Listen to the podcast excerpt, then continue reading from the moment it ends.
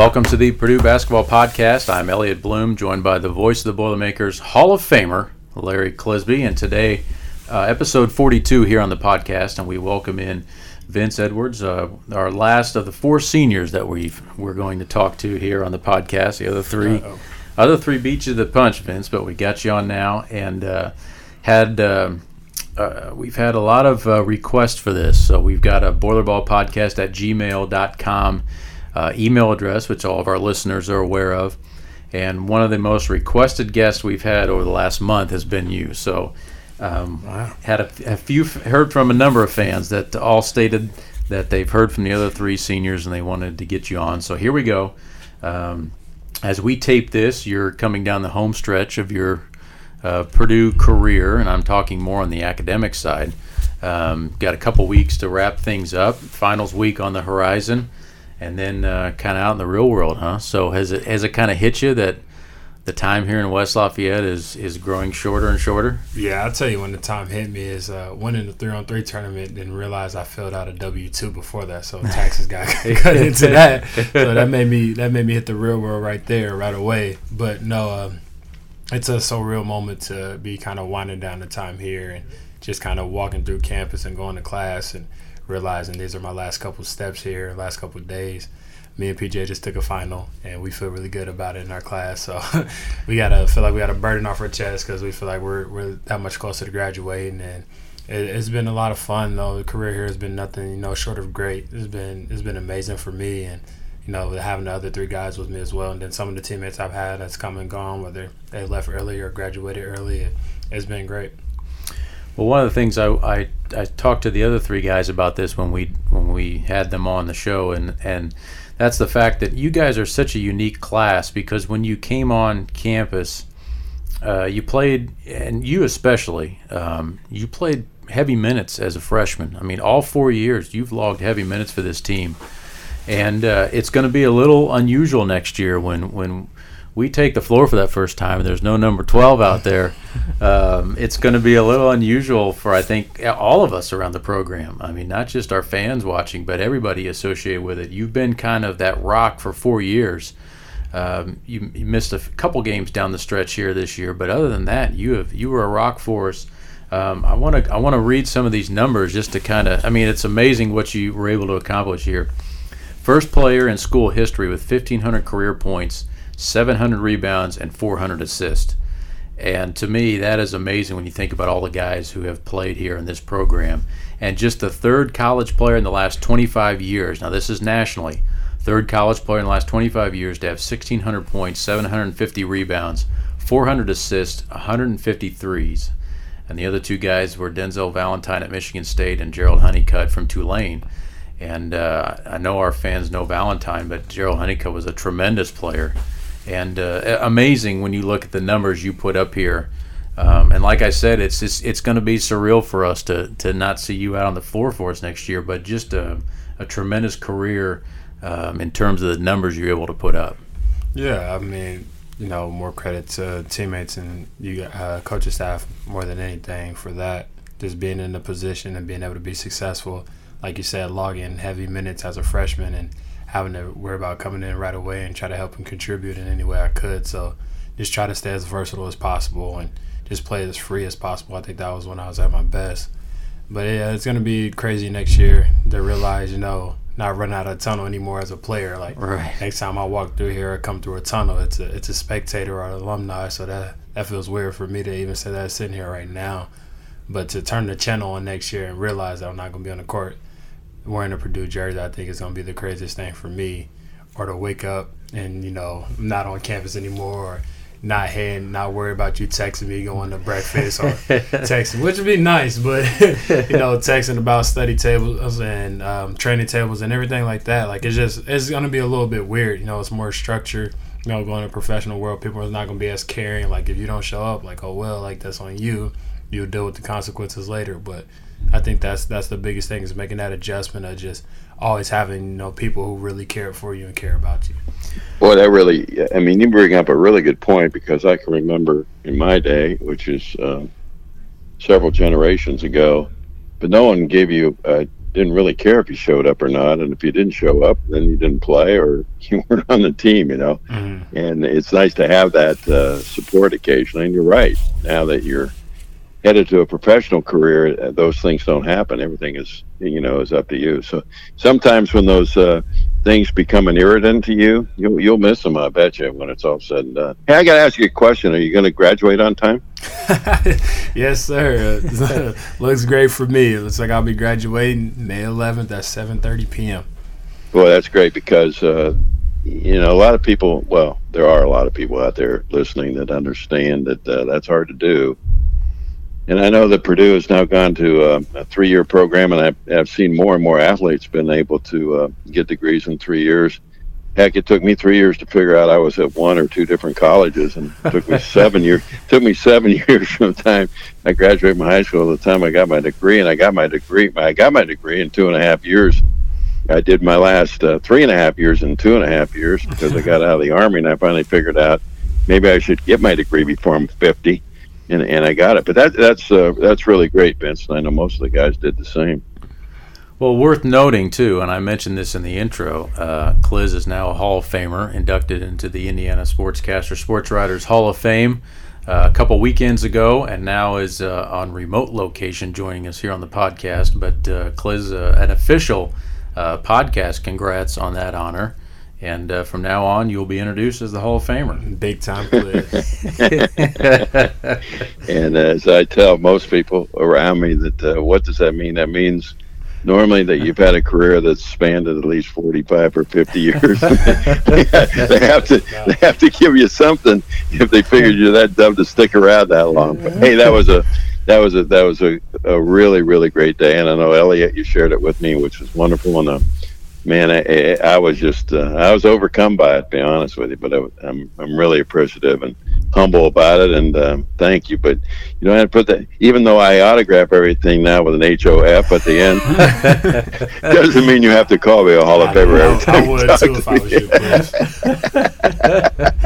you. uh, so back to Vin, back to the real Hall of Famer now. Uh, yeah, exactly. Someone to put up some big numbers. Some big numbers, and and. Vince, I want to ask you when you guys got here as a freshman, um, which only doesn't not seem like it's four years ago. It seems like it was just a short time ago. Um, but I can actually remember. Well, first I remember your visit here, uh, your official visit, and football was playing. Were we playing Notre Dame or Michigan? Notre Dame was homecoming night. Yeah, it was the home. It was the game against uh, Notre Dame, mm-hmm. and it was a big day on campus. Campus was packed. We did a pregame um, tailgate tailgate type thing over in the Mollenkopf building beforehand. And I remember you walking up to coach and committing. Mm-hmm. And I remember seeing it all go down and just I forget who I was standing next to, but I told somebody I said, "You know what? I said this is a big deal right here." So we just we just got a good one.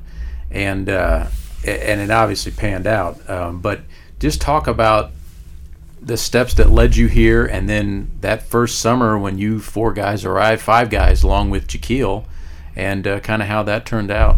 Yeah, I mean it was it was just going through the recruiting process.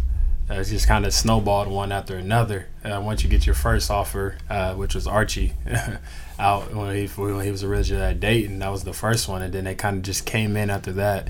You know, Coach Huggins started coming open gyms, Coach Painter started coming you know, John Beilein and Michigan started coming, so they were just all kind of coming in at once, and it was kind of like a that's a real moment. These are guys you see coaching on ESPN, coaching in Elite Eight, Sweet Sixteens. You know, it's like man, you don't see these guys every day, and they're walking into a, a small city in Middletown, Ohio, in the gym just to see a six six six seven kid that's slender, you know, slanky built, just just a lean out guy, but to you know come on Purdue campus, I'll visit here so many times, but I think it just it felt right for me off the simple fact that Coach Painter was always around for everything I did, whether it was an open gym, it was a practice. It can be, you know, AAU tournaments. And it wasn't the big AAU tournaments. We're not talking about like EYBL and things like that. All coaches went to that. Right. He would go to like some of the small tournaments. I can be played locally in Cincinnati, Ohio. Coach Payne would make sure he was there. And I think that's what separated him from the other coaches. You know, it's just he showed that I was that priority for him and for this program and I think that's what led to me coming here so much. And then on that official visit, like not even worrying about taking the other ones because I was just like, this is right because if he's put this much time in me and I've been here so much, and every time I've been on here, I was nice people everywhere I, I went or walked with my mom. Everyone's really helpful, lending hands, and it was just a really active and family environment that I really liked about Purdue. So that day of waking up, I remember my parents were gonna let me go to the tailgate by myself. It was like, we don't need to go. We'll see you at the game. And I kind of looked at him. I was like, no, you guys need to come. Like, I think I think this is it. And I was like, oh, all right, well, we'll get dressed. So we all got dressed and we came over here. And I just came up to Coach Payne and I told him I was committing. And I just remember when we were walking to the football game, like, it was ridiculous. It was like not only was I walking with Coach Payne because everybody liked Coach Payne, it was like, oh, he, he committed, like, and it was a frenzy. Like I've never been a part of anything like it, and I think that's what what really you know got me is just how how quick they were to surround and support you know the family, right. the team, right. the basketball environment. You know, Lafayette doesn't have a professional team, so we're almost like professionals to people around here, and we got to kind of carry that image as you know athletes, student athletes, whether we're on the field or on the court or wherever you know whatever it is that you may do. So that day was just so crazy to me because I can remember everyone shaking my hand, people just walking up to me, you know, having to do interviews. Like it was it was ridiculous, but it was probably you know a moment that I'll never forget.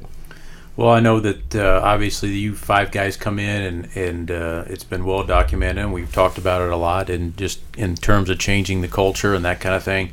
I remember one of our assistants had gone to see you play, and it was it was a big game, and I don't know if it was a confer a like a conference championship type thing or if it was a playoff game or what what it was. But I remember them coming back and saying they liked the fact that at the end of the game you won the game not just on the shot you made, but you ended up getting double teamed and you passed out of a double team and a guy hit a game winner. Yeah. And you're and yeah, and you're able to play and it was that it was that notion of like, hey, we don't just have a guy we have a guy who can do it all and understands basketball. And when you we started hearing those type stories, it was like, hey, we got the kind of guy that's going to fit our system here.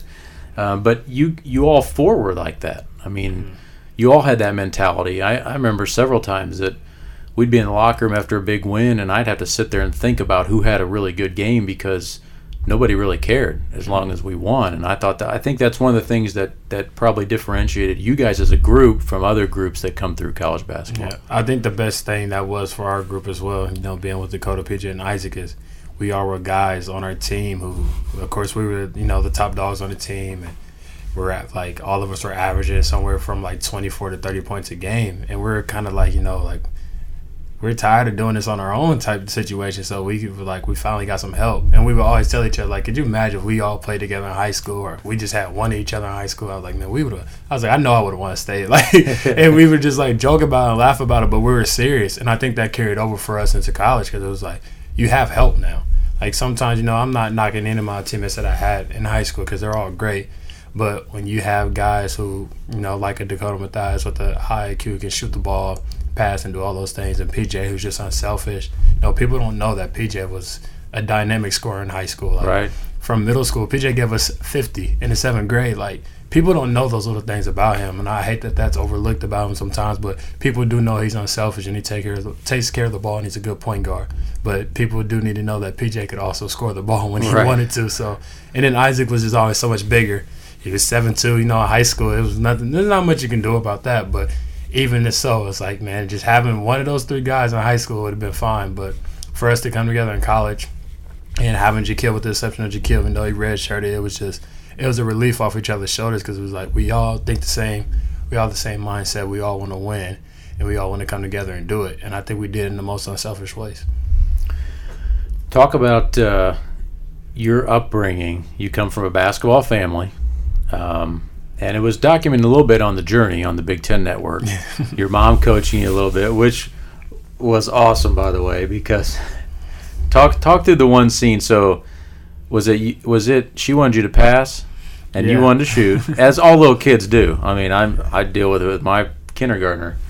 Um, I tell him to get those involved, and he looks at me like I got horns growing out of my head. Yeah. But uh, she wanted you to pass, mm-hmm. and you wanted to you wanted to score, and then uh, a little benching ensued.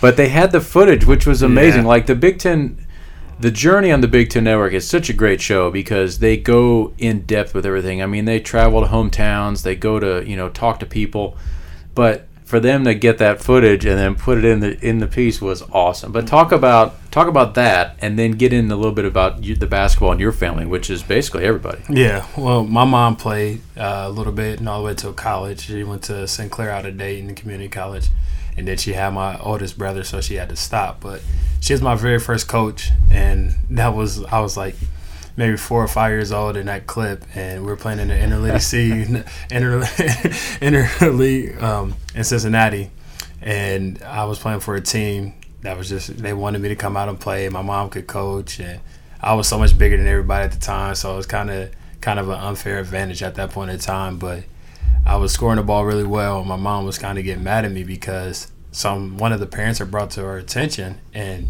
it wasn't like that much of a big deal when we were that younger. But they were just like, "Do you think he is?" And my mom was like, "No, like I don't think so." But you just don't know when somebody when you see somebody who can score the ball, like it just it doesn't really come to your attention. And my mom kind of noticed it, and she was like, "Well, why aren't you passing the ball?" And I was like, "I don't want to." I was like, "I can score the ball. Like why why do I need to pass it?"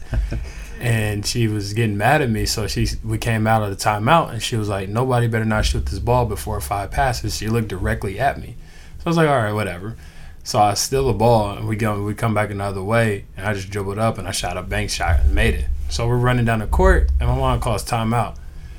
And I was just as a little kid, it was just like that that dun dun dun like that in the background, and she's just looking at me. And you can see it on the film. Big Ten did a good job of getting it. You know, my dad recorded everything, so he had it on uh, videotape, and Big Ten was able to take it and put it in and bring it to life a little bit more. So that was great. But she was like, "Come over here." I was like, "No." She was like, "Come sit on the bench." You can see it in the film. I was like, "I'm not trying to go over there," and she was like, "Get over here." So she benched me for the rest of the game. I didn't play from the, from the third quarter all the way through the fourth quarter. I thought she was gonna put me back in, and she never did. And I just think that day, that day taught me that lesson. I think that's what made me, you know, one of the most unselfish guys. Is that you can't do it by yourself. No matter if you can score 30 a night, you're not gonna win. You're not gonna be able to win at least championships without without other players, without great teammates. And I think that's what made me kind of start realizing that at a younger age and I started to get it, and I think that's what my mom wanted to install in me as a as a person, you know, growing up. And then my dad and my brothers were just great supporting cast because my dad played overseas for 12 to 13 years. My brother played in the Big Ten as a freshman, and then we continued at Miami Ox for like. So I had you know the mentors that I needed in my life. I just had to be willing to put in the work myself, and I think that's what it all played out for me. Is is just having having that supporting cast, that family background. Not too many people can really say that everybody in their family played Division One or at a higher level. Right. So I think that was one thing that I just I tried to use to my advantage. Traveling with my dad and getting to see the European style play basketball. I watched that more than NBA growing up as a kid. So there's a lot of things I was trying to take from over there that I can try to install in my game. And it, ended up working out for me in you know point of areas in my game and it was just always places I can improve by watching them and wanting to be just like them. You talked about your dad's career. Uh, he was a very good co- collegiate player, and as you mentioned, played overseas for a long time. What's your earliest memory? Do you have like a specific moment where you can remember him playing? Yeah, uh, my dad played for a team called PAOK, and they shared a gym. They were also they shared a gym with Panathinaikos at the time, which are two really good franchises over there. And, And then what country is this? this is Greece. Okay. Yeah, and they're just going. They were going at it, and my dad came out in a headband. I was like, I've never seen my dad wear a headband before. And I think their team got down by like eight or ten points. He missed like his first four shots, and I can just remember him taking the headband off and flinging it across the court.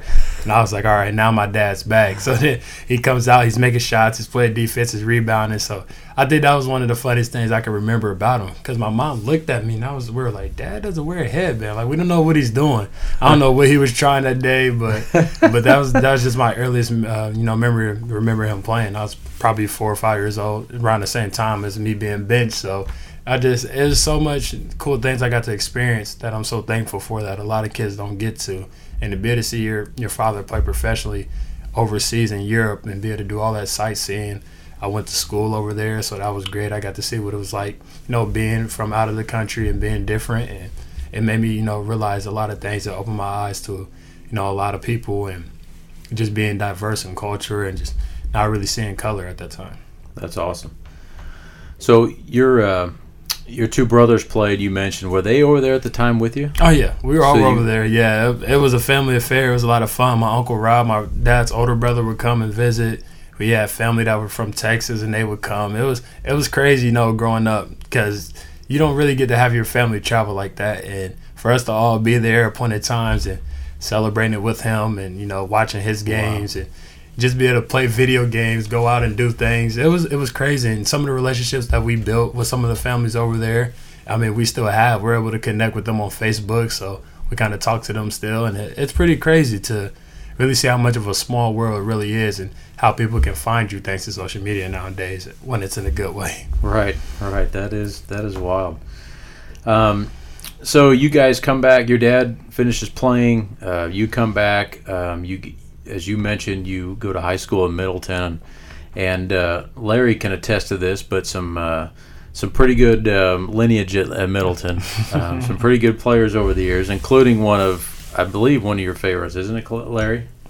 I'm an idol Your growing i- up. Actually, your idol. Yeah. Jerry Lucas. I knew it, Mr. Lucas.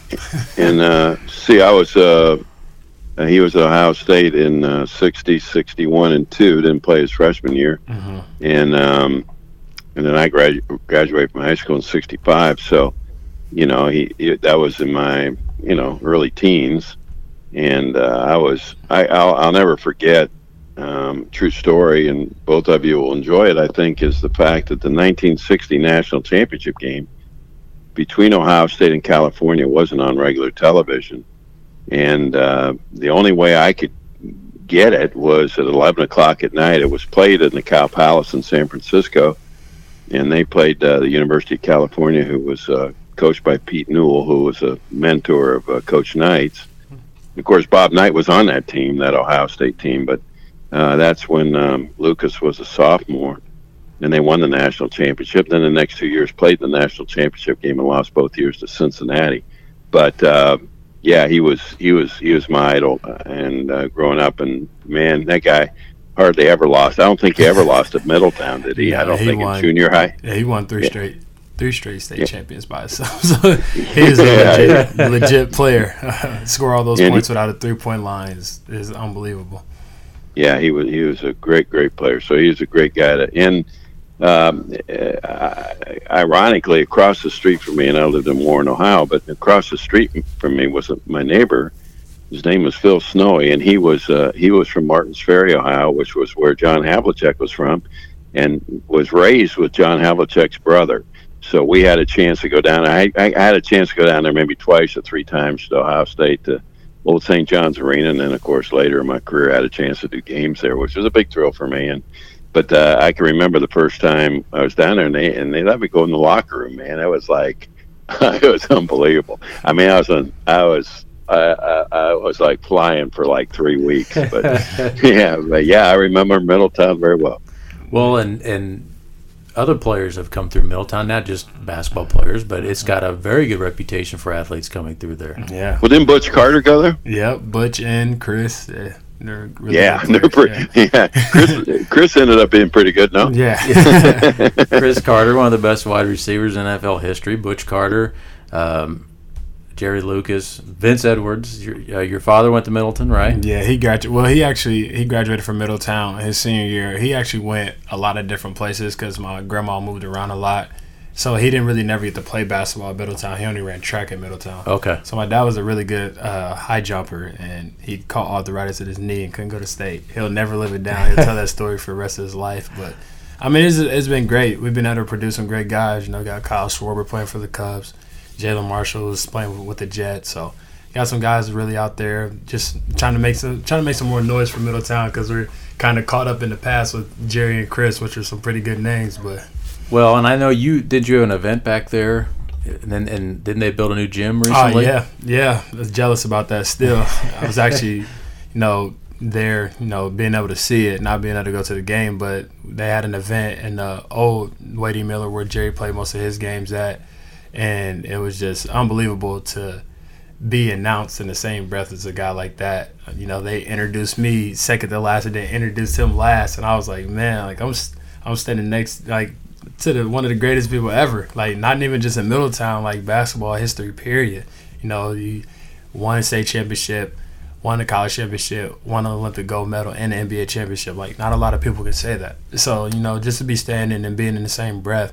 If I was second to anybody on the scoring list, I'm okay with being second to him. So I passed my brother up, and I was happy about that. So I called bragging rights for high school after that. You got the good one, right? You got you got the br- eternal bragging rights in the family on that. So how how much how much trash talk is there or was there or is there since you're currently still playing?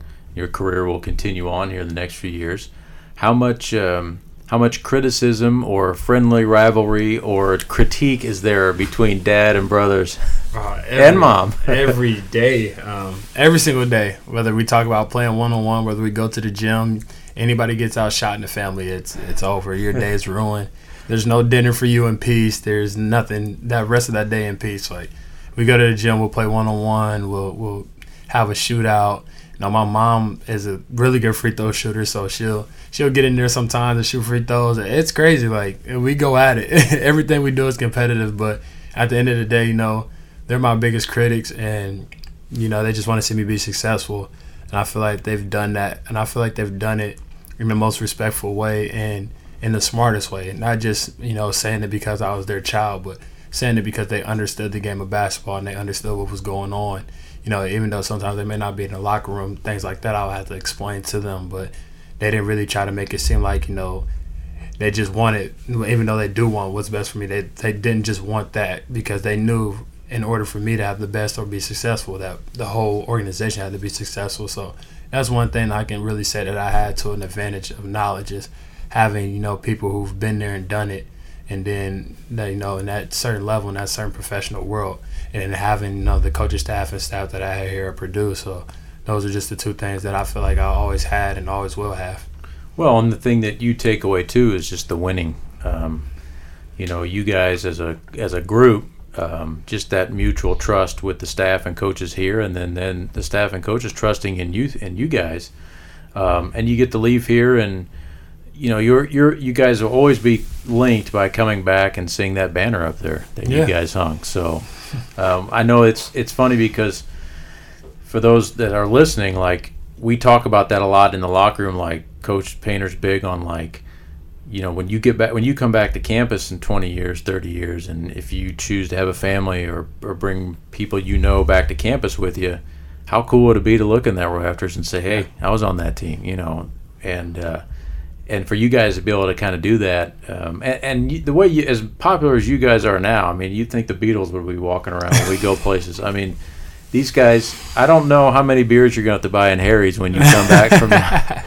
But it's got to be rewarding to know that you guys have left your mark, and, and you know, from now until you stop coming back to West Lafayette, when you do roll through here, you're going to have something to point to and, and a reminder of your time here. I mean, yeah, and I think one thing that we did as a group, especially our class, is we made sure that we let everybody know that we didn't think we were above anybody just because Right. that we were basketball players for Purdue. Like we didn't care about that. We were just as friendly. Like we made sure people knew that you could talk to us anytime you want to. We're not gonna ignore you. We're not gonna act like we don't know you. Like it was none of that. Like we wanted to be just as active with the student body as we could as possible. And I know me myself, I wanted to as well. Like I would always say that you know when we have the first day of class and it's not that big of a class, so you're in a small group kind of lecture type thing, and you're going around the table, introduce yourself, your major, where you're from, blah blah blah, and people be like, you know, like this and that. I just be like, you know, like yeah, I play, you know, for the basketball team, and I can see some people give off some looks, and I'm like, I'm not that guy. Like you might you might get that vibe or been told stories, but I was like, we're not those people. Like we're we're just as friendly. Like anything you want to know, ask. Like you can you can come up and talk to us. Like we're not gonna brush you off. We're not gonna ignore you. Like we're gonna open. We're gonna take it with open arms and we'll talk to you. We'll hold conversations with you. We'll hang out with you. Like so that was one thing I think that we really took pride on. I think that's what people really ex- respect about us around here is that we just walked around like we're normal people. We didn't want to be treated any differently than others. But you know, some things happen, and that's the way it goes sometimes with sports. But that's one thing we just want to want everybody to know that we want to be just as equal as them.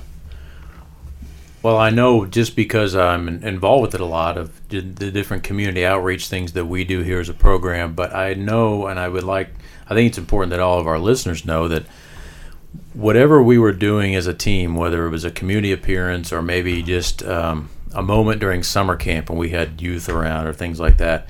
Vince was always one of those guys that took the lead on kind of talking for the team, and I got to tell you, um, that is so. It was it was so great because it got to a point where I would just kind of introduce people to you, and then I could just stand in the back of the room and not have to do anything because you took over, and it was awesome. I mean, I can't tell you how great that is. Um, that you could just feel so comfortable in almost any setting. We could be talking to a group of retirees, we could be talking to a group of elementary kids, um, high school kids, your peers. Every year, like we would go over and uh, spend an evening with the pep band and the Boiler Brass over in Elliott Hall Music, and you guys basically thank them for all the support they give the program, and we take over some autographed posters for them. And every year we would go over there. My man Vince here is taking the lead, just kind of running the show, and it was it's great. And I think that that I think it's really one of the reasons, as you alluded to, of why you guys are so popular with our fans and, and on campus and have such good reputations. But also too, uh, I think it's a lesson that'll it's going to serve you well the rest of your career and life because there's going to be other moments where you're going to be kind of in the spotlight, and you just seem like a natural at it. Yeah, I mean, I just try to remember that, you know, whether it's talking to some retirees, it's like those are people who are the oldest but the wisest. So retain all the information that you can because they're either going to do some things that you've done or know some things better than you know, and, and why not learn from them? And whether it was talking with peers, it's just all about interacting at that point. You can laugh and joke and have fun right. with them, and that's right. easy. But then also, you know, with the kids, with it being summer camp or just in around in Lafayette, like I remember I was that kid. Like I wanted to to talk to some college players or some high school players who were who were older than me, but I thought the world of, and they right. didn't know that. So I know how that felt. So anytime I see a kid or someone who's younger than me, I'm I'm more than willing to interact because I was that kid. So it's like I don't want to be that person that just like doesn't get give this kid a picture or even just say what's up to him. Like if I see a kid staring at me, I'm like, hey, like how you doing? Like you can talk to me. Like we don't have to do this, and they just kind of get showered and laugh, and then right. we end up start talking. But that's just how I am. Um, you know, that's the way I was raised. But like I said, just being that kid, I think that's what really got it for me. It was I was always that kid. I wanted to be like those guys. So once I became someone that people started to look up to, I was like, man, this is great because now I get to interact with the kids and, and hopefully, you know, one day that they make it here to where we are and then they do the same thing. So I just wanted to kind of be a, a circle of life. Let me interject in here too because um, I, re- I really believe um, this is so overlooked uh, in college athletics or in high school athletics. I I've spent some time over the years, and I'll go. One of the things I like to do is go to a game uh, and just kind of hide and uh, and just look at it. And the thing that, whether it's at the high school level or at the college level, is to um, just look around you and see who's. For example, I, I remember this really well this year when we went to Iowa. As you guys know, I'm always in there a couple hours before the game, uh, just like you guys are. Yeah, I travel with you, so. Um, and I every once in a while I'm I'm just like you guys. I mean, it's like you know, I'm my eyes are wide open, and although I've done this for 45 years, it's like, man, this is so cool to come to a college game, and and so then I just look at everybody. I, I'm looking at the ushers, and I'm looking at the people that bring the stats, and I'm looking at the people that do the floor and all that. But the people I really center my attention to are the young kids. You know, those ball boys the uh, you know some of the young kids that come in with their dads or their moms, and girls too, and and you watch and you watch them and and you just and I've always wondered, you know, I hear this all the time. Well, high school basketball isn't the way it used to be. College basketball isn't what they used to be. Pro basketball isn't what it used to be. Mm-hmm. But I realize there's a lot of things that uh, take our attention away from certain things and from athletics and things of that nature. But boy, if you go to a big time college basketball game and you just look at all the people and how big and wide eyed those kids are between, say, the ages of seven and 12, it just blows your mind. I mean, you can sit there and really, really feel good about it. And you know, every one of those kids look up to somebody like you.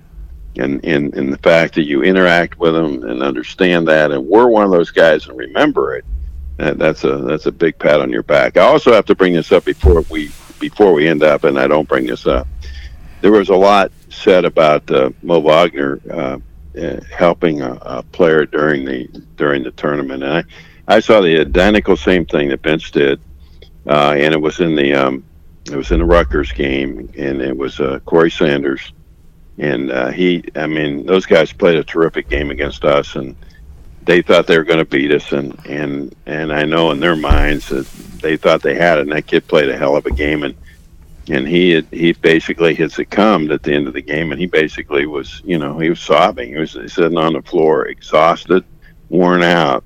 And this guy right here is the guy that helped him off the floor, and it was really a, a really a tremendous moment. And you are to be congratulated for that. That was so a cool, let that go. That was a cool moment, and in in the garden, in uh, of all places, a big time Yeah. stage like that. Yeah, Yeah. yeah. But I, but that that again, I think it's kind of the common theme with you guys. I think it's one of the reasons that made you guys so popular. Um, is not only the the wins, which is always going to be a key to that, but it's the way you guys went about it and the way you handled yourself, which, uh, as Larry said, is is most certainly to be uh, be commended. So. Um, that's that's you know again that's one of the reasons and and in this day and age those kind of moments are captured more than ever with i mean you you're all aware of how the, the cameras that are in your face. I mean now anymore we're playing like larry said the road game at iowa and we travel with camera people Right, and we travel with social media. So we've asked others on the on the show this before but is that something you ever get used to I think so. After a while, I think it's funny to see how everybody handles it. Everybody always sees Carsen because Carsen loves cameras. He loves dancing. He's goofy. Like he loves jumping in front of them. He loves doing his thing. You know, no, Nojel's kind of one of those people too. Like him. Yeah. uh, so if you see a lot of goofy videos that Boiler Ball is posting, it's like mostly those two. And then you see guys like Dakota. It's like, man, get that out of here. like he doesn't really want to do like anything to do with it. But you know, if he needed to do it, he would. But and I think that's what just you know how everyone is. Like everybody's different about it. Like some people don't care for it. Some people like love it. Some people love the attention. Like I was kind of one of those guys who's just kind of like in between. And it really didn't matter to me. Like I wasn't bothered by it. If I needed to do, it, I did it. And sometimes I wanted to do it just for the fun of it. So it's just all about having fun with it. I don't think you can be annoyed with any of it because one of these days it's gonna be gone. And that's the thing that I try to cherish the most about is because you know, about 30 more years, you're not going to have people following you around with cameras. You're not going to have cameras in your Right. face. People want to interview, ask you questions. So I just try to soak it all up while I can right now. Do you ever think back, and I think I, I know we talked to PJ about this, when you look at your four years here, um, not only just how much you've grown as a as a man and as a player, but also just some of the experiences and some of the travel we've done. I mean, we've logged a lot of miles together. I mean, it's been it's been incredible the places we've seen, um, and some really really cool gyms, arenas, atmospheres in the states, but also being able to go to Spain and be able to go to Taipei and those type places. Um, and that's not even to get into the the Maui's and the bah- and the Bahamas and Cancun and all that stuff. but I mean, it's been a heck of a four years in terms Yeah. of getting to see some things. I mean, uh, we got to be a part of the best of the best tournaments. I mean, the tournaments that we all used to talk about, especially me and PJ, because you know, me and PJ are always kind of by each other on the planes or whether we're traveling or something, and we just be like, man, these are these are the tournaments we watched as kids growing up. Like we watched Kemba Walker and these Yeah. tournaments, like Austin Rivers, like just all those guys, like.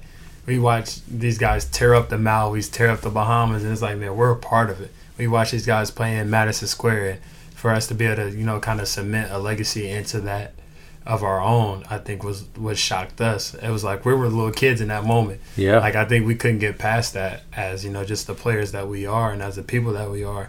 But that was the amazing thing about basketball is you don't know the places that this game can take you, and once you get there, it's it's so self-serving. Like it's it's the most shocking thing. Like I can remember getting out of Maui. And me and PJ thought the background was fake. Like we thought it was painted. Like it was just, it was that like, it was just that pretty. Like it was just an amazing, you know, scenery and sightseeing for us. And like you said, being able to go to Maui, being able to go to Bahamas, being able to go to Cancun, being able to go to Taipei, and being able to go to Spain. I think, and all the places that we got to visit in Spain, I think, I think that will forever be something that we will all cherish together as as four seniors. Well, it was awesome to experience all those places with you guys because you were uh, great uh, representatives of Purdue and, and the program, and uh, won a lot of games along the way, which is always uh, nice as well. So, I wanted to I wanted to give you a chance to ask or to bring uh, our listeners and everybody kind of up to speed on what life is like right now because you're finishing your academic career, Yeah. but you're looking ahead to your professional career, and you're kind of at a kind of at an in between where you're kind of uh, waiting on things to happen in terms of the draft and that kind of thing. Um, but at the same time, you can't wait. You have to continue to work out and stay in shape and that kind of thing. So just kind of talk us through what the last two weeks have been like, what the next month is going to be like, and kind of what you are expecting to do here over the next few weeks. I was gonna get hectic. Um, you know, after we had took the you know the tough loss at Texas Tech, probably literally took two days off and was right back at it. Because I think last year that was one of my mistakes is I kind of took like a week off and I was like, man, like they say it takes three days to get out of shape and months to get back into shape. So I remembered that this year and I was like, I'm not doing that again, and just going just going at it. Like it, it's one thing to kind of just stop and then get back going. And it's one thing to just keep going. And you just better off just keep going. Like you'll have days where you can get extra rest or days where you can get treatment. But you know, these next few these next few months is is working out day in and day out. Um, getting up early, getting in the weight room, getting shots up, then taking care of your body, getting some treatment, then get back after it in the afternoon. So these next couple weeks, um, I signed with Three Eye Sports out of Atlanta, Georgia, and I'll be heading down there very soon to you know continue to training and start training with those guys and the guys that they already have signed there, and say some of the guys that are in my class and. I think it'll be a lot of fun. It's going to be a lot of fun. You know, I don't like the waiting game. Right, right. The process, I'm going to enjoy it. Uh, being able to say I'm able to pursue a professional career while graduating from Purdue University, I think is an amazing thing. But that's just how it's going to go. It's just going to be workout out the workout. Uh, we'll see if I get invited to the combine. Who knows? And then go at it from there. See what teams call. See where I have to go work out, and just try to get get after it in that nature. And I think it's going to be a lot of fun these next couple months. Uh, and then come back on May 11th and walk across the stage for one last time here at Purdue. I think that's going to be the most amazing moment for me. You know, accomplishing your dreams and making it in the NBA is one thing, but to be able to say you you got your education and your degree and be able to still pursue that dream is a whole other operation that you can't really wrap your mind around until it happens. Well, one of Hey, the one, one, Yeah. one, one, one final note though on that. Uh, as you, as the Final Four happened, you were in that three-on-three tournament that they Yeah. initiated this year, and you won the darn thing, which uh, meant that you won a check, and that, that had to be like cool. I mean, I realize it's not like for 1.6 million, but it was Right. a pretty good pop anyway. yeah, no, it's a really uh, good start. exactly, because you had you hadn't been presented one of those in your career, so that had to really be nice. yeah, Purdue cut me off from getting checks because I'm not part of the program anymore. So. that was a, no, that was a really good start for me though to be able to go down there and get that experience and get to talk to Rob a little bit because of course he was announcing and being able to play with the other Big Ten guys. Really uh, built some good relationships with Rob Johnson and and Nate Mason. Me and Jae'Sean already knew each other, so that was just kind of like a reunion. And it was just a lot of fun to play with those guys and play in that environment, and then also play against and spend time with other people. I think that was the most fun and just kind of reunite with some of those guys. Some of those guys are guys I played against at top 100 camps or AU tournaments, and so being able to go down there and, and start your career off with some cash in your back pocket is a lot of fun. well, you did. You, you didn't spend it all in one night, did you? oh no, not at all. You didn't. You didn't walk into a room and say drinks are on me. Nah. he, wa- he wasn't Larry Clisby. He did. Yeah, yeah. He, oh, you had to bring that up. Uh, one of the things I wanted to, to bring up was um, it's and it's been in the news all over the place with everybody uh, the ability to declare go on workouts with NBA teams and then uh, as long as not you don't sign with an agent you're able to come back. Um, now, of course, at this point in your career, you're going to be going through those workouts um, because your eligibility here at Purdue is exhausted and you're moving on to your professional career. But you took advantage of that uh, last year and were able to go on some NBA workouts and, uh, and get that experience. So now that you're going into it again and you've had a chance to kind of evaluate, you know, uh, having gone through this before, um, talk to us about the benefits of that. And is that something that you think is good for underclassmen to be able to do, uh, especially since you're in a position now to do it, you know, as a as a pro for real. Yeah, I mean it's huge benefit to be able to say that you can get one step closer to your dream. It's like if you're just working a normal job and you have a chance to attend attend something that's going to help you, you know, prosper in your job and help you get a raise, like a meeting. You're not going to go and attend that meeting. I think you are. Right. So that's the same way for you know being a basketball player. If you want to be an NBA guy, even though it's a small window, if you're fortunate enough to get teams to call you in for a you know, workout, eh, you go. You don't think about it. You don't hesitate. You go. And I mean, who knows? A team might fall in love with you, be like, "Hey, we had no intentions of drafting you, but we want to take you." Or a team's gonna be like, "Look, you know, we think you're an NBA guy. We just don't think you're all the way there yet, and this is what you need to work on to get here." And I think that's the constructive criticism that you have to be able to take as a player, is that these teams are not saying that you can't make it because Right. if they didn't think you could make it, they wouldn't have invited you to come work out for them Right. they're telling you that you're just not ready yet. There's something that you need to do first, and they'll tell you what that is that you need to do. Whether it's getting stronger, improving a shot, you know, getting your body better, whatever it is. And guys have done it. You know, Biggie, take Biggie for an example. A guy who totally transformed his body and, and got better day in and day out.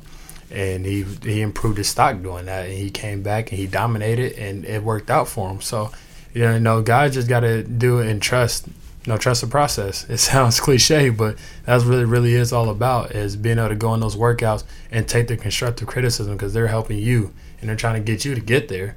Because those are the teams that might take you a year or two down the road. They just want Right. to see you improve. So, because once you get into that league, it's a dog eat dog world. Like, Right. it's not really too much to say after that. It's like you you know what you got to do. You got to come here. You got to come ready to work, or you might be out the next day. These are 18 to 22 year old kids trying to come in and take a, a 25 to 30 year old spot. Like they're not gonna lay over like that. It's it's all about you know feeding family, taking care, and and it's pride involved in that as well. So they're just trying to get you know get young men ready to become you know grown men and get ready for a real world. Yeah, that's well put. And I think um, of all the guys we've had who've done that, you being one of them, um, I don't see any downside to it. You know, it's on the NBA team's dime, and uh, they're bringing you in. Uh, at the very least, like you said, it's a chance for you to, um for them to get to know you, even on a personal level, to find, Yeah. find out what kind of person you are. Um, and a lot of times, as you said, it's might, they may not be worried about the upcoming draft. They may be worried about a draft a, a season or two down the road and uh, they're doing their homework, but at the same time preparing you guys for the time when it is when for the the uh, eventuality when it is your time to be in that draft. So uh, it's one of those rare things that's kind of a win-win for for people in our business. So hopefully that continues um, as we go forward here. So. Uh, well, I want to bring up the uh, final four questions here on the podcast. These are four questions we ask every guest we have on here. So I will start with our first question here on the Final Four with Vince Edwards, and that is, what is your go-to music of choice? Ooh, go to music of choice is some some Drake. Uh, normally, uh, I like. I'm kind of a mellowed out guy. I'm really chill, so I'm kind of listening to some slow jams. Really, like I'm maybe listening to a little Chris Brown here and there, some Drake. I like to listen to gospel a little bit before I play, so I'm not your typical listen to a whole bunch of rap before a game because it's not really how I get ready. I kind of just like to to chill myself out and mellow myself out a little bit before games. Who's got the worst taste in music on the team? Ooh, uh, I mean Carsen listens to some weird people sometimes. I wouldn't say weird; they're just different, and that's like him. He's different. So some of the music he plays, I question a little bit, but whatever gets him ready to play, I, it works. So he can keep doing whatever he's doing. Larry, do you have any music you listen to before a broadcast to get you going? Uh, recently, it's been Puddle of Mudd. Really? No, not not to before doing a podcast, but uh, yeah, hey, I'm I'm with a person that has the strangest musical taste of anybody alive. So I, I never I never know who Alexa will put on next. Alexa, you're you gotta all get over your the- Alexa. hey, but it, hey, but it's good for me. I mean, it's good for me, especially at my age, because I'm being introduced to things I never knew existed. Oh, that's cool. well, I know Vince was one of those guys that when we were doing uh, some shooting drills, he was always one of the ones to request some music being pumped into the arena. Which, Always. which we did for a long time. It went pretty well, and then we had a little hiccup in the That went pretty bad. in the Bahamas, Got and sour. Coach Painter put an put an end to the music during the during the shooting drills. Got real sour. Back to back losses will do that. We'll do that for you. So, Oh, the only one I remember last year was the fire drill one in Mackey. Oh, That was terrible. so Oh for- yeah, So and, for that, and that was uh, and that was on for what? Like, golly, I know it sounded like Which game minutes, was I that? know, and then like, I'm it wasn't a game; it was a practice. uh, But it was uh, before the okay, game. it was, like the day before a game. I think we were really Yeah. trying to get ready for the IU game, but it was like we were trying to put the noise. That's what it was. But It was- then the fire alarm came on, and so it So was, this was, I think, the day before we were leaving for Bloomington, or maybe the day before Indiana was coming here. We're in practice in Mackey, and No, it was this year. It was this year. So we was had this year. So we were yeah. getting ready to go to Bloomington. The fire alarms go off, and at first we thought it was just a test, so nobody really did anything. And then And it people, went on and, and on. on. and on. and then finally people started coming in saying, "No, you guys need to leave." And we were saying, "Well, it's kind of is it really important that we leave because we're kind of in the middle of of something important here." And we found out later it was a popcorn fire in the Yeah, exactly. in one of the Exactly. concession stands. yes, it was a popcorn fire. But Which, you, by the but if you were driving by Mackey and you saw the hundred of people standing outside on the sidewalk, you wouldn't think it was a popcorn fire. You'd think it was something very serious. right. Yeah, exactly. And of course, you have to do what they tell you to do. And, and the, but the trouble with it, they have a automated signal sound. This guy does this Oh. thing. If you are in the building, you ha- and it was repeated over and over and over. and I just kept, I just kept waiting for someone to eventually say, "No, no, this is over." And and, and Payne just kept, kept doing his thing, and the coaches kept doing the thing, players. And I can't imagine what the players were thinking. But I'm Oh. just sitting. I'm just sitting over there watching. And I'm saying, man, this is really driving me crazy. I don't know what to do about this. But you know that that reminded me the the story back in the '80s when I was doing television locally, and we had a lead story one time when they had the West Lafayette Theater, and it was a smoke. Uh, it was a uh, false. It wasn't a false alarm, but it was a smoke in the lobby of the West Lafayette Theater. was our lead story on TV 18, and it too was caused by a popcorn malfunction. Oh, the old and that got on the air. I was, and I'm serious as punch. That was our lead story that night. The old popcorn fires, big deal Yeah. in uh, Greater Lafayette. Okay, question number two here on the Final Four, Vince. What is your favorite book, or maybe a good book you've read recently? Ooh, that's a tough one. Probably one of your academic books you're so fond of. No, not that. I'm trying to, trying to think of the name of a book I just started reading. It's actually really good. Um, one of my mentors actually put me. He's like, "You need to start reading this book," and I was like, "No, like I'm not too fond of reading, you know, for fun." I was like, "We're just gonna be sitting here and be honest." He was like, "No, like, he's like, I really think it's some good food for thought." So I had to remember that book and then tweet it out later because I feel bad that I forgot the name of it right now. Hey, it happens. Hey, it happens to me every day. People ask me, "What are you reading now?" And I might be reading four or five things, and I can't remember one title, let alone the author. So you're yeah, okay. Larry always That's gives me, normal. Larry always gives me a synopsis of what he's reading instead of a title. So, question question number three here on the Final Four: What is if you could wave a wand and do any profession you wanted other than basketball? What would it be? Oh wow. Um, if I can wave a wand, I would just have to say it would just be sports broadcasting. Really? Yeah. I'm I'm really big into that. Uh, actually, that's one of the things I wanted to do when I stopped playing basketball one day.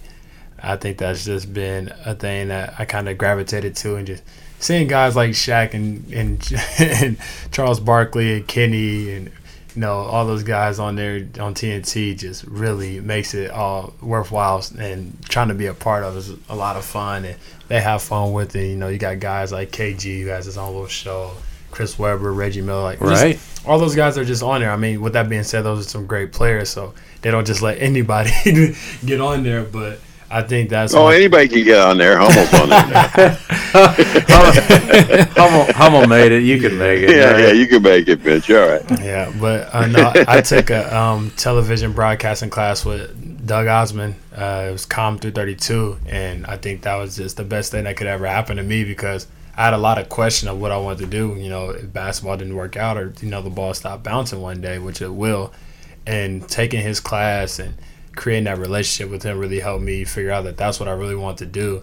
And he thought he was like, I think you got the voice for it. I think you got the face for it. He said, I think it'd be a lot of fun. And so we kind of got after a little bit, and I started looking deeper into it. And I would meet with him, and we'd talk about you know some scenarios and things like that. And we're still in contact to this day. So, you know, I really thank him for helping me get into that because that's something that I really I really look at. It's amazing. I, I tweeted something over the weekend because the NBA playoffs are starting, and my son's a kindergartner, and he's really into basketball, and uh, he's following this new, the, the the current crop of stars, and LeBron and Steph and Harden and all these guys, and uh, he's we're in the basement. The games are on, and I'm watching the Cavs and Pacers, and I'm a Pacer fan, so I was happy that day because that was game one, and in the background he's shooting on this mini goal and he's as he's making shots he's going that's good that's good like uh, Breen does the, Mhm. who's basically the TV voice of the NBA now Yeah, does all the NBA finals He's ridiculous. I love his voice. yeah and so he but that his catchphrase you know that's good and here's my son back there doing it and I had never I didn't realize he my son watched that much basketball to be able to pick up the catchphrase but sure enough and it just reminded me I mean that was me uh, a long time ago doing the same exact thing to and in this case was Tommy Heinsohn and Dick Stockton who used to always call the NBA finals on CBS or Brent Musburger. And I was doing the, the same stuff. I was running around my parents house and shooting on a little Nerf goal and sh- and saying all those catchphrases. And so it's amazing uh, it's amazing how it kind of comes full circle like that. And now the new the new announcers that are that you're talking about um, you know when I was growing up it was uh, Tommy Heinsohn was one of the main guys. Um, who were some of the other guys, Cliz? And of course, not many games were televised then, so it wasn't like you had 15 guys doing it. You had well, you know, a um, handful. But, but the guys that, that I grew up though, or even before them, were the guys like Curt Gowdy and um, Dick Enberg and uh, people like that. And then Musburger came. You know, Musburger started with that uh, with, with the opening the NFL show, the, Right. the original NFL NFL today. pregame show. You know, Yeah, and then and then uh, and then started doing play by play for all the networks. And of course, I legendary dude. But and then you know, and then uh, and then yeah, who was the guy, the Tennessee guy? Uh, oh, Lindsey Nelson. Uh, and then Keith Jackson and all those guys came when you were, you know, they were still doing their thing. When I do were- remember when during the when. Jordan came along and some of those '90s games, it was always the the the guys on the call were always uh, Bill Walton was always involved, but Steve Sne- uh, Steve Snapper Jones was a big a big guy uh, name calling games uh, in terms of color commentary. Matt Guokas was one, Hubie Brown, those kind of guys. But uh, Oh, yeah. it's amazing that and yeah, the I little mean, guy, Fratello, Mi- Mike, Fratello has been doing it for Yeah. a long time. The czar. It's amazing though. You know, Vince brings it up. and then the, and then the legend, the legend in the NBA, of course, was was Marv Albert. Marv Albert, yeah, and still doing it. And the thing that Vince brings Yes. up though is there's so many guys now doing it. I mean, he just mentioned Reggie and uh, Chris Webber and Kenny and Charles and Shaq and all these guys. Steve Smith's doing games. I mean, there are so many more crews and uh, former players that are calling. There's games. so many games, Yeah. so many games. I mean, back in those days, you're like, of course, look, when I grew up, the NFL had 12 teams. The uh, the NBA probably had the same. So it was the St. Louis Hawks and the Boston Celtics in the finals, and you only had one playoff round prior to getting there. You won the East, you won the West, and then you played for the championship, right? So, I mean, it's so much different today because you. But now you got best of sevens doing everything. Every game is televised. Yeah, it's every amazing. every every one of them. It's amazing. Yeah. All right, Vince. Last question here on the Final Four, and this is tough for you guys because you're so much of your life has been documented and out there and everything. But uh, what is one little known fact or something that no one knows about you? Wow. I'm trying to think. I mean, as Foreman does a good job of putting out so much, so it, it makes it tough. Uh, Chris wanted to plug today because he all those, all those stats I read about Vince earlier. Uh, Chris Foreman, our sports information guy, supplied those, and his his only charge for doing that is that I plug his name during the podcast. So make sure I give him his props. yeah, uh, I don't know. That's that's really a good question because of the simple fact that I feel like everything that I've been asked that question since I've been here for four years. So I feel like I've always gave a different answer, but now I'm to a point where it's just kind of like I feel like everybody I mean, all of our fans know. I don't feel like there's really anything I do outside of that that that they don't really know about. Like I'm just, you know, the typical chill. I'm trying to think if you have any quirks. I'm trying to think if you have any quirks, like if you eat anything odd on the road or anything. You're pretty. You're a pretty normal guy. Yeah, just pretty. Just kind of stay in my boundaries. I know. I know what I want to eat, and what not to eat. I'm not that guy to just really try anything bizarre. All right. Well, Larry, any, Well, any there any, he is. He's our he's our first guest ever in forty. How many shows? 41, 42. 42. He only answered two of the four final four. That could be your little known fact. Yeah, he got he got overwhelmed by the final four questions. Any parting shots, Larry, for Vince? Uh, tremendous representative of Purdue University. This whole class has been, and you know, it's um, for me. I, I was thinking the other day how many of these four-year cycles I've been through. About uh, ten of them, and uh, this is one of the this is one of the great classes that ever went through here. There's no question. I mean, it, you know, we have fragmented classes, and uh, rarely do you get this large of a group of guys. But to have the success that they had is so so rare. So this will, you know, we. You're right. You said earlier, uh, Elliot. You know, you remember Big Dog and Cuonzo. You re- you know you remember uh, the triplets. You remember um, you know that first group that uh, Gene had in '84 when they won their first championship. You know like uh, like Kirk Clausen and, and, and those guys and uh, Eifert's uh, dad and uh, those guys. You know. And everyone has this group, uh, Cardinals group, and then Austin's group, uh, Chad and Woody, and you know all these guys. But th- this is this is one of the greatest groups we've ever had, and uh, they'll always be remembered. And, and Vince was, and you mentioned it earlier when you when you look at those numbers and you cite players like that and say, well, he's one of three guys All right. in the last 25 years to do something. That's unbelievable. I mean, that's unbelievable. You know, Payne and I talked. You know, I never played at the college level. I, I, I was recruited and I signed and I went and I failed, and uh, I always regretted it. You got a guy like Payne who played in the Big Ten, and and you know he scored what eight points a game or six points a game or something. It was really is a hundred times more than I ever did. And then when you see a guy like this put those numbers together, one of the, one of the three guys in the last 25 years of this, Right. I mean, that's amazing. That's amazing. Yeah. And so my hat's off to you. He's been a great representative of Purdue University and one of our best players ever. And we wish him the very best and hope he can do it just as well in, in, in his future careers, starting with basketball. Appreciate it, Quiz. Well, one- Absolutely. And one of the things, um, Vince, that might be the be- one of the best compliments we can give you, and you guys always hear the coaches referencing past players. Oh, you guys didn't do what this guy did or that guy did. Well, it's gonna, it's about to come full circle Yeah. because you guys are about to get mentioned in that same breath. I can guarantee you that some of the guys coming through the door are gonna be saying, "Who is Hey. this Vince Edwards dude? Man, they keep talking about this dude like he's uh, like he's got no flaws or anything," and that's gonna be said several times over the next few years. If I could say one thing in parting, though, the one thing in parting was, uh, unfortunately, when Carsen came into the program, we had two Edwards that played a lot of minutes together, and I got I got so many complaints from people say, hey, you know, Vincent is twelve, and uh, and Carsen is three, and and when you say Edwards has this or Edwards it's a three, you know, you got to mention which one it is every single time. And I go back to my I go back to my uh, junior college days when I had a team, and this is a true story. I had a team that had three Davises that started, Oh wow. and two and two Johnsons. so I had two Johnsons and three Davises on the starting five. Oh, wow. Now, now I should have been able to figure out between Carsen and Vincent because I sure as hell could not figure out between those five dudes. Yeah. Uh, in, high, in high school, my sophomore year, we had three Edwards in the starting lineup. It was me, my cousin, and my uncle. So people can get people was like, "Well, dang, how many Edwards did they have?" So it was, exactly, it was funny. exactly. That is wild, Larry. There's an unbelievable joke in there, just teed up, ready to go about your junior college team. But this is Yeah, a family show. yeah. Yes, I. I uh, we are yeah. not going to go there. I want to so bad, but in the next five minutes after we stop recording, I will. uh,